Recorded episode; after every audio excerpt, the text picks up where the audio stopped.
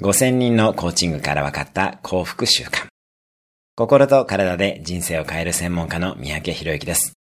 20年以上、5000人以上のコーチングをして気づいた幸福になる習慣を10個紹介します。1、体にいいものを食べる。2、運動をする。3、十分な睡眠をとる。4、経験に投資をする。5、学び続ける。6、自分と他者をハッピーにするビジョンを持つ。7、行動指針を明確にする。8、やりたいことをやる。9、人を大切にする。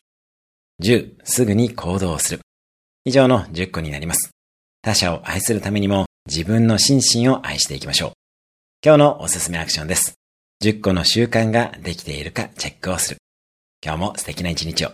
毎日1分で人生は変わります。